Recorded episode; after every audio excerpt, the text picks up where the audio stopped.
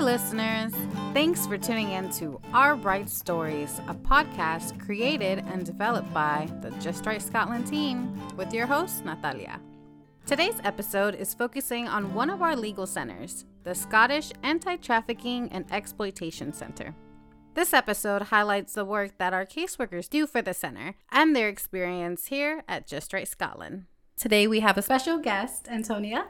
Hi, Natalia. Hi, everyone. Thanks for having me here. Amazing. And Eeman. Hi, nice to be here. Perfect. So, Antonia, could you give us a little more information about what you do at JustRight Scotland? Of course. So, I work as a senior legal caseworker um, at two of JustRight Scotland's law centres. Um, the first is the Scottish Refugee and Migrant Centre, um, which we already have a podcast episode on, um, and we refer to it as SMIRC internally. Um, and the focus of the podcast today is on the other centre I work in, and that is the Scottish Anti Trafficking and Exploitation Centre, which we call SATEC. Amazing. And Eeman? So, I'm a legal caseworker working at SATEC and SMIRC with Antonia. So, could you give a little bit more details about what you do in each center? Yeah, sure. So, as a legal caseworker, I remember when I was finding my feet within the role, one of our team members told me that a legal caseworker is essentially a safe pair of hands for the team, especially to the lawyers they support and the clients who rely on them. And in that way, I see my role centering around this. So, my role consists of um, supporting my team, specifically the lawyers in different aspects of casework, which include things like drafting legal representations, which are essentially documents that we send to a decision making body in, on behalf of the client. Um, it also involves uh, regular liaising with external partners like the Home Office, to GPs, to schools, and gathering evidence for our client's application and uh, researching on particular points of law. And one of the most enjoyable parts of the job is meeting clients to progress different parts of their cases. And of course, this all comes with the maintenance and record keeping of cases. Um, and my least favorite part, which might be everyone's least favorite part here, is invoices and keeping up with the process of that. And due to the nature of how collective SATEC is and JRS is, um, the role also involves the development and delivery of outreach sessions for our clients and for the community groups that we work for. That's really cool. And I also really like that you said that a caseworker is like a pair of helping hands. Yeah. Like I think yeah, just adding that little note kind of just makes it seem like really safe and like secure. And I think that's such a good support role that you don't really realize or recognize is so essential in law centers exactly. to keep things going. That's yeah. amazing. So, Antonia, you are the senior legal caseworker. Can you give us some details about what that includes? Um, I will definitely try my best. I don't think I will be as eloquent as Eeman as explaining it because that was just perfect. Um, so, as a senior legal caseworker, the only sort of variations in my role um, is that I provide support and assistance to the other legal caseworkers in the team. Um, I feel like I've got a lot of knowledge on a lot of parts of JRS that I'm just constantly sharing. Um, it's like I've got all these library books in my head. um, I also um, provide a lot of training to new staff. Um, so I have delivered many sessions on our current case management system, our finance process, which, as Eeman said, is our least favourite part of this role. Um, again, I have a lot of knowledge on it. Um, and yeah, I'm essentially another safe pair of hands um, for when the lawyers aren't here um, and someone else is needed um, to sort of take over things. Um, but in the day to day of my job, I do the same task as Eeman. Mm, that's amazing. I think you're underselling yourself just a bit because mm. I mm-hmm. definitely know that you're the person to go to if we have any questions in regards to like legal anything. Like my first thought is like, oh, okay, let me ask Antonia. you were definitely that core person in the team. I love that. Um, since we're talking a lot about the um, Scottish Anti Trafficking and Exploitation Centre, could either one of you, so I'll start with Antonia, could you um, describe the most interesting thing that you've learned through your work? I think only picking one thing as the most interesting has been difficult. Um, I think what I've appreciated the most with SATEC um, is how varied and adaptable the centre has been. Um, particularly, um, I started my role um, in 2021. Um, we were coming off the back of COVID. Um, and then in 2022, we've had the Russian invasion of Ukraine. Um, and all of these factors have had a real impact on trafficking and exploitation um, in the way people are recruited and brought into the UK and the types of exploitation that they face. Um, and the work that SATEC has done in particular in this, um, we've responded to all these challenges, all these developments. Um, one example um, would be um, we hosted the Worker Support Centre um, in 2022, and this had a focus on giving legal advice to workers who were entering the UK and do, doing seasonal work, um, such as picking berries, they're on farms.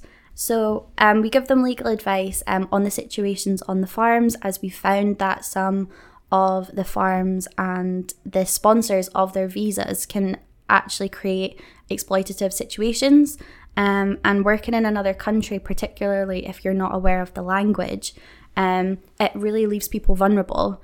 Um, and we found at the time uh, of in following the invasion um, of Ukraine, um, there was a lot of Ukrainian nationals that were working on Scottish farms, um, and I think seeing how quickly SATEC adapted in co-hosting um, the centre, seeing our solicitors um, gain a wealth of knowledge um, and provide that support not only legally um, but in matters of housing. Um, it it was really interesting to see, um, and I think it's a really important part of working in SATEC. Yeah, I think that's really interesting. I didn't know because when I think of Scotland, I don't automatically fully know what exploitation looks like here, and I think you know that example that you give really does put into perspective to me like oh okay so that's kind of what that looks like and what that means. That's really interesting. Mm. Eeman what about you? Do you have a yeah, most, yeah. on the back of what Antonia said I think it's the um, diversified nature of the clients that we have. So, what was really interesting for me and both harrowing too was realizing the scale of human trafficking that takes place within the UK. And it's the reality of how essentially um, anyone can be led into a vulnerable position to be trafficked and exploited. And we see wide ranges of nationalities and backgrounds, depending on the particular human rights crisis that's occurring in that time, who've been identified as possible victims of human trafficking exploitation in Scotland. And what's most interesting is that I remember reading a report um, from the United States um, State Department, um, who release annual reports on trafficking in persons on a country to country basis. And in that, they shared that the majority of identified victims in the UK were actually UK citizens. Um, and oh, wow. it was it was shocking to see, you know, because it's not something that you, from a generalist perspective, would uh, be aware of or assume. Yeah. No, I mean, even you saying that, I'm kind of curious, like citizens being exploited, and honestly, I'm kind of surprised that the U.S. even does that. That's something I'm learning learning every day. Um, how does that? I don't know if you have any examples of some of some of the cases that that kind of looks like as far as like citizens. Um, yeah. So I guess it goes back to not all cases of human trafficking or exploitation are easy to understand or detect, and uh, for example, a victim may not understand what's happened to them, um, is abuse, especially if they've been groomed or if they believe that they're in a relationship with their abuser and they're unaware that they're being exploited. Um, quite a sad realization, and the reality of the trauma that trafficking victims um, experience is where victims think that they've played a part in their abuse mm. or they think that they've broken a law um, or they feel guilty or ashamed about the abuse that they suffered. Yeah, that's quite difficult, I think, to process. Yeah. Um, I mean, kind of just building on what you're telling me it sounds like there can be a lot of like roller coaster of emotions um, working with survivors of human trafficking and exploitation. I'm kind of curious, how do you cope with this as being a caseworker? Because you do get to read, I think, a lot of the documents and you do get to hear a lot of the stories as well and meet the clients. So, do you have any ways that you kind of cope? Yeah, I think there's a couple of things. Um, and the first is to acknowledge that it is difficult um, and appreciate that the difficulty comes because you care about the work and the people that you're working for. I think what really helps from that is after I've acknowledged, I know that the people that I'm lucky to work with, like Antonia, they share the same values as me. And so I'm able to go to them and share that difficulty or um, share the uneasiness that I'm feeling at a particular moment with them. Um, and it really builds on the culture of care that JRS has, where we accept the the hardship and the hostility that we face within the work that we do, but we tailor it back to our clients because that's who we're working for. And when we acknowledge that, then we're able to give more to them too. Mm-hmm. And that makes the work um, much more understandable emotionally, um, where you're able to provide the help you need to yourself, but also to the clients that you're working for. That's really powerful. I like that. I like that you said that with the JRS culture of care and how having that in our own organization does also kind of amplify how we do that with our clients. Yeah. What about you, Antonia? What are some kind of ways that you cope with dealing with um, difficult client situations or emotional stories? Um, I think Eeman has again summed up really beautifully. Um, I think what I found with this work um, that would hit me the most um, is that trafficking, exploitation, um, forced labor, it's happening all around us. Um, and I I felt before I started the role it was something that I was aware of, um, but it was also something that would happen elsewhere. Um, and I think with seeing the clients we work with, it's seen how close by all of this is. Um, when we get a new client on, if when we take a new client on, um, and we find the details of their abuse, and there's been times that I've found that it's occurred in an area of Glasgow that I've known quite well, um, mm-hmm. as it's where I live, um, and it sometimes just hits home that this is happening all around. Um, I think just removing myself from the situation can help. I think being outdoors, um, I think even though we don't get much of the sun in Scotland, it really does help just getting that perspective that even though we see some of the most harrowing parts of a person's experience, um, that there is still a world out there where not everything is as gloomy um, and terrifying. Um, I do just want to echo the colleagues that we work with here um, and the culture. Like, I wouldn't be able to be in this job without them. Um, I think the supervision and just the time we get to take a break for ourselves, um, take that pressure off when things are too much. Um, and I think the colleagues that we work with, the length of time they've had in this career, I think as a more junior member of the team, it's really inspiring to see that no matter how long someone's been in the role, they're still here, they're still fighting, they're still advocating um, to put an end to this and to best support um, the survivors of trafficking. Um, so it is inspirational too.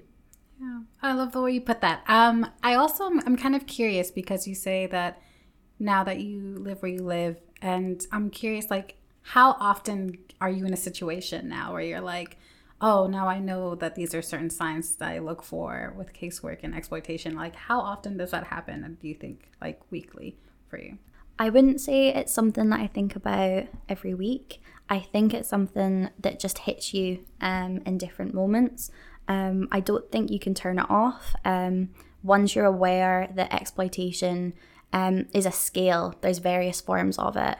Um, it can be from is someone working in this place and are their work conditions respected? Do they have rights and entitlements here? Um, is it is someone doing work um, at home in their family that ordinarily wouldn't be, um, in particular for children.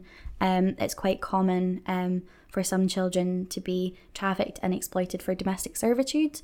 Mm. Um, and that it looks like one child taking on all the responsibilities in the house. Um, for example, doing the cooking and the cleaning, but that role is not shared with other children um, and it's just kept for one. Um, and with trafficking and exploitation taking many forms, um, it's hard to not look for it everywhere.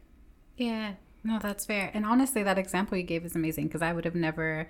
Yeah, that's something I just I ne- would have never thought, and it also has a term for it, which I think is very very interesting. Um, I'm curious if there's any stories that you've heard that particularly touched you. I think it's really cheesy to say, but all of them. Um, I think one of the perks of Eeman and I's job is that what, because we work across both centres, we assist the solicitors throughout and we get to work on all cases essentially. Um, so we get to dip in and out and talk to different clients, help on different matters. Um, and yeah, I really enjoy getting to see all of it. Um, and all of our clients here are incredible. Mm-hmm. Um, so that's what I'd say. What about you, Eeman? Yeah, I echo that. I think having that ability to work on such a variety of cases at one time too, it really builds your perspective and it shifts it too because of any natural biases um, that you come with or enter the job with they're always questioned and always challenged because of the people that you meet and the individuals that push that. Um, and I also think that on the back of what Antonia was saying about each client having uh, impact. Is so true because each client, um, even where their experiences may be similar or their journeys may be similar, the you know the resilience that they have and the way that they've dealt with the challenges they've faced are all in their own individual ways different. And you learn that from each client too. So um, yeah it's it's a blessing that we're able to work in that way. Yeah. I mean so my next question i think kind of feeds into what you're both saying but what are some of the positive sides knowing that you have helped someone and changed their lives Eeman i'll start with you i think it's just that you know you don't realize how much uh, you play a part in a client's uh, life until it happens and you see that they finally have that sense of safety which they've had to fight for through every possible means to gain, and they've been questioned and belittled and dehumanized throughout the whole process. What's amazing about the clients we work for is that, from my perspective, I don't think they realize just how much of a life changing impact they have on us um, and how inspiring their resilience is to shifting our perspectives. That's really powerful. I really like the way you put that. And I think it's so important, I guess, as well for you to say, like, to hint on the resilience mm. because most of the times when I hear about clients and some of their journeys, I mean, I'm struck. Like, I'm like, I could have never even thought that this was something that could happen, or even something that can happen in Scotland.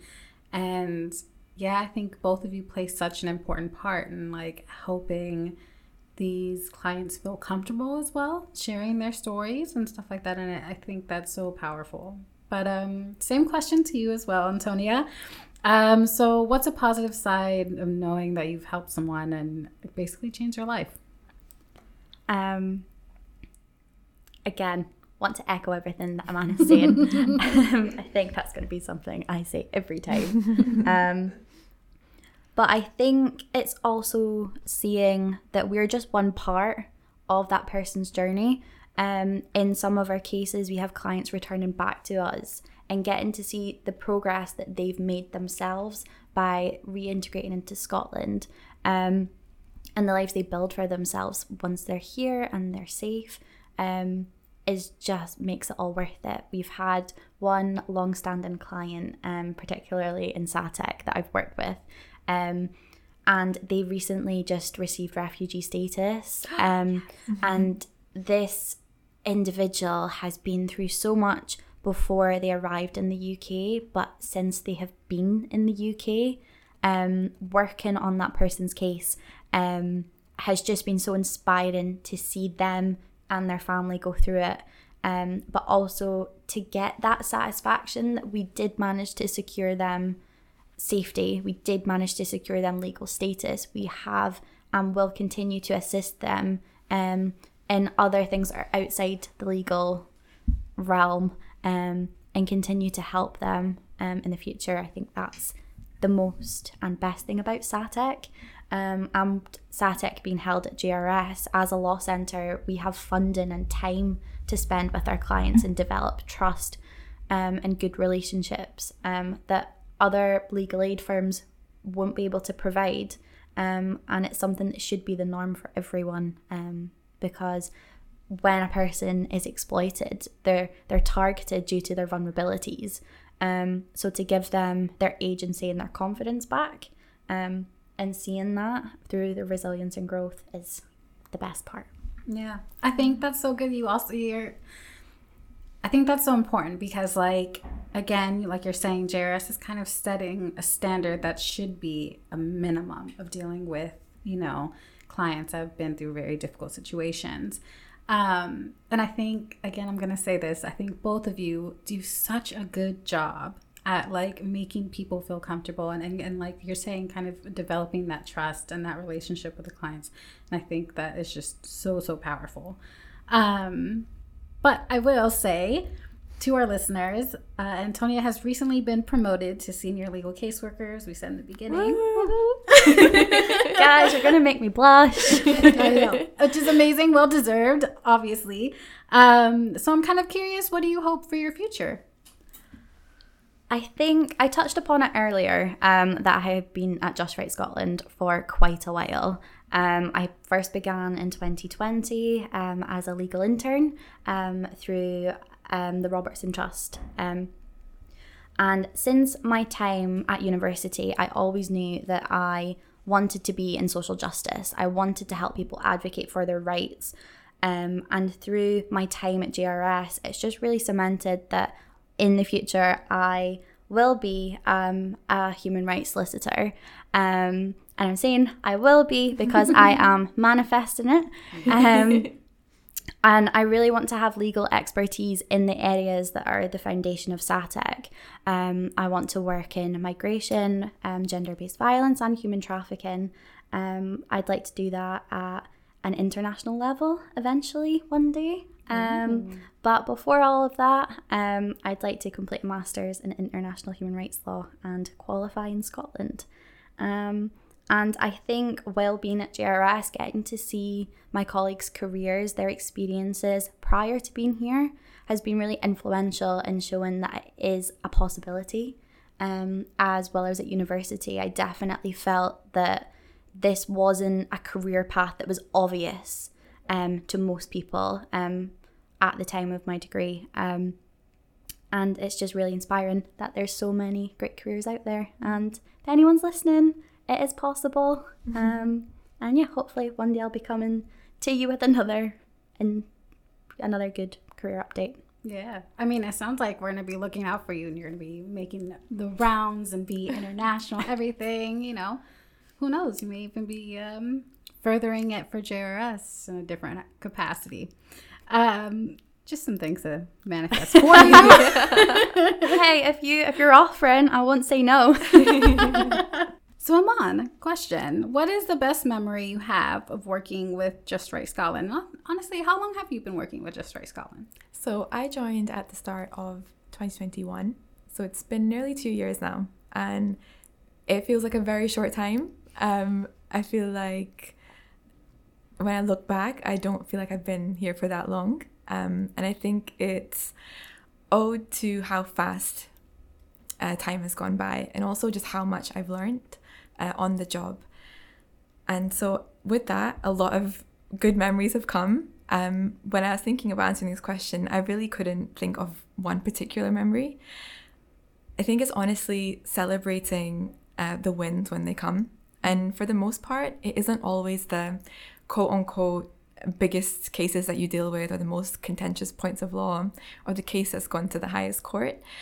But it's the cases that you I have a connection to or I've seen my colleagues have a deep connection to that mean the most.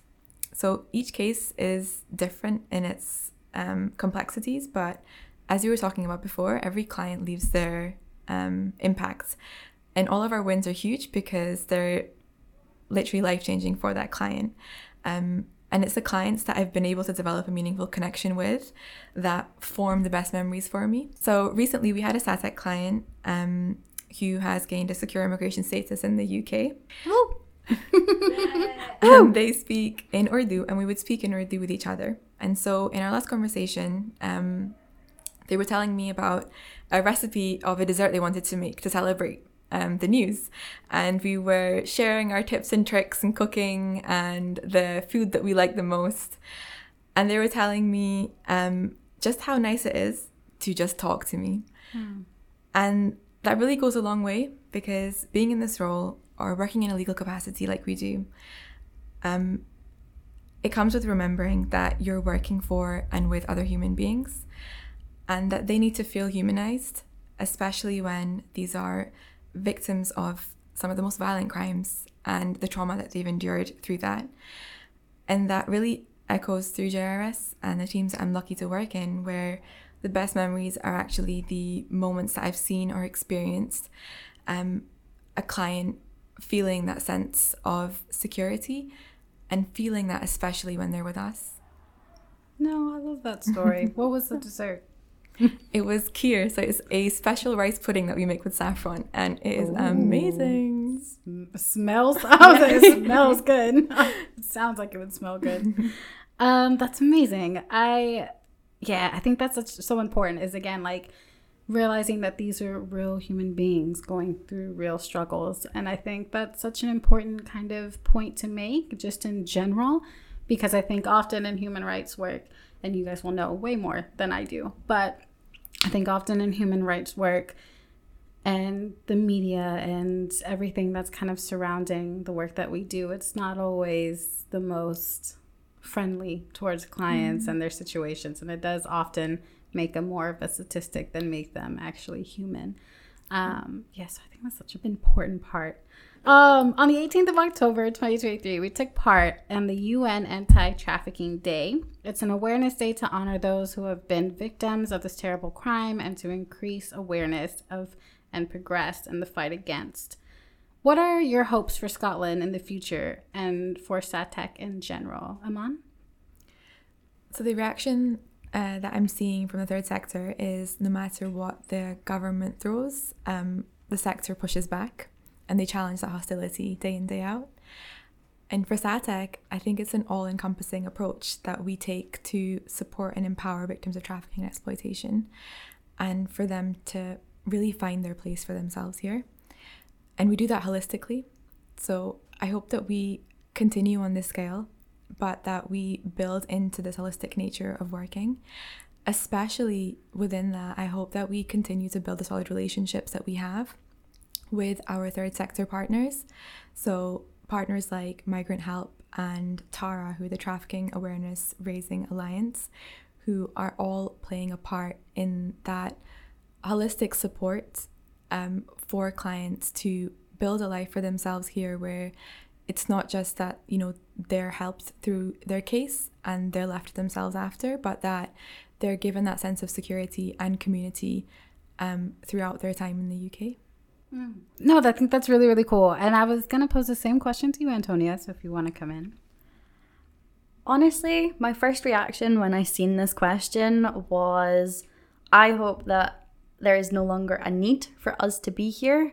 Um, in the sense that I wish there is no longer people that are being exploited while they're in Scotland. I'm not going to be naive enough to say that that will be an option, um, as exploitation seems to follow whatever occurs in the world, um, unfortunately.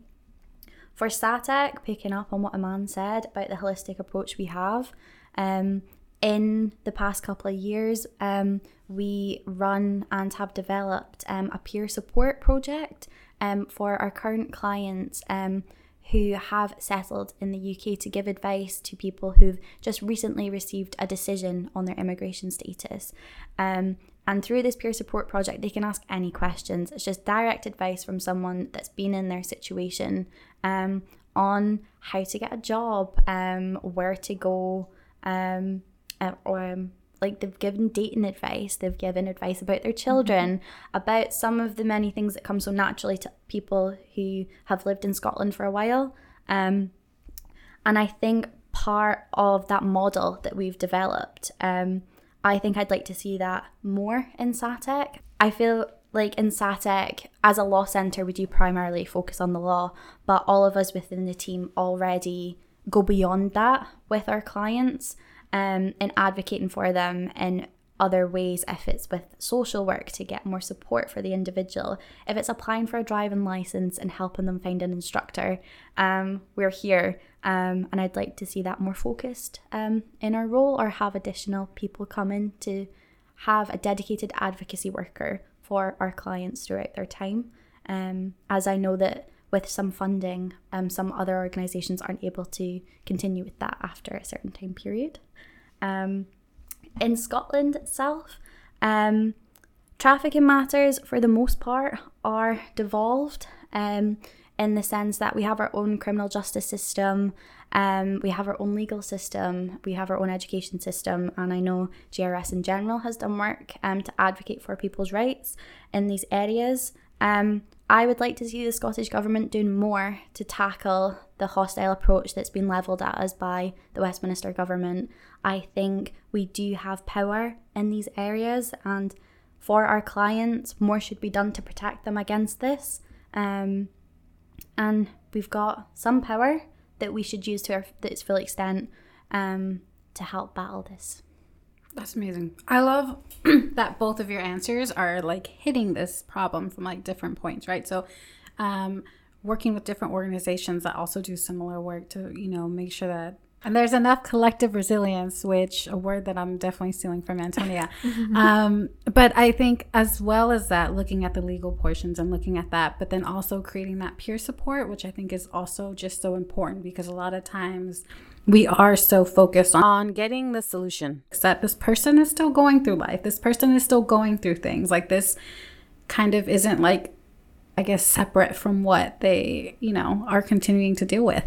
Um, so no, I really, yeah, I really hope that everything that you know you both have said for Scotland and and for SATEC do come come through and and you know dependent on funding, which you know I think is going to be great. I also make a point on what you said, uh, the peer support program. Mm. Yeah, I just wanted to touch on that because I think that's so important. Where we as an organization are building our foundations on lived and learned experience. And our peer support program, like Antonia is saying, is built on those very values that we are obviously going to be there for our clients, but sometimes our clients are um, better placed to be there for each other, where they can guide each other through the experiences they share, and really hones in on the uh, principle of valuing people's experiences where they are best placed to advise each other, and where we can take more of a backseat approach, like where we're moderating um, on that. I 100% agree with you. I think there's definitely value and an ex- person's experience, and, and that in itself is such a good education and it feeds probably way better than if me or Antonia were to be guiding people through peer support things. Because while we do have experience of these things, we don't have the experience that they would have, and we don't come from the same boat that they would come from, right? So it's definitely one of those things, 100% yes. Um, as mentioned earlier, a lot of these projects, such as the peer support program, our lived experience panel, are very dependent on funding. This is why supporting organizations like us at JustRight Scotland are so essential in continuing the fight and extending human rights in Scotland. You can go to our website, www.justrightscotland.org.uk, to donate. Thank you again for being here and, you know, sharing your experiences as being legal caseworkers or senior legal caseworker. Um, and I think it's so important because I feel like you are part of like the wheels and the structure that don't necessarily always get the spotlight to share, you know, your experience in this kind of um, center and stuff. And I think what you deal with and the things that you go through are so powerful. And I thank both of you for coming here and sharing that. Thank you so much for saying that. And it was honestly so nice to be here. And special shout out to Natalia, the best podcast host. yeah, we would not be able to have got through this without you. um, it's been an incredible experience. And I think this podcast also represents so much of the wheels in the background and showcasing all the talent and the work that JRS does in general. Um, so thank you for giving us that platform and opportunity to shine. Amazing. And I hope this won't be the only time we will see you on this platform. Many more to come. See you next year. See you next season. Amazing. Also, make sure to double check our show notes to see links to the Scottish Anti Trafficking and Exploitation Centre webpage on our website. Also, to see more information about what the center does, more information about the peer support program, and also how to donate. Like always, listeners, don't forget to like, comment, and share this podcast. Don't forget, you can always listen back to our episodes on our Podbean website, podcast streaming services, and social media pages. We'll catch you next time.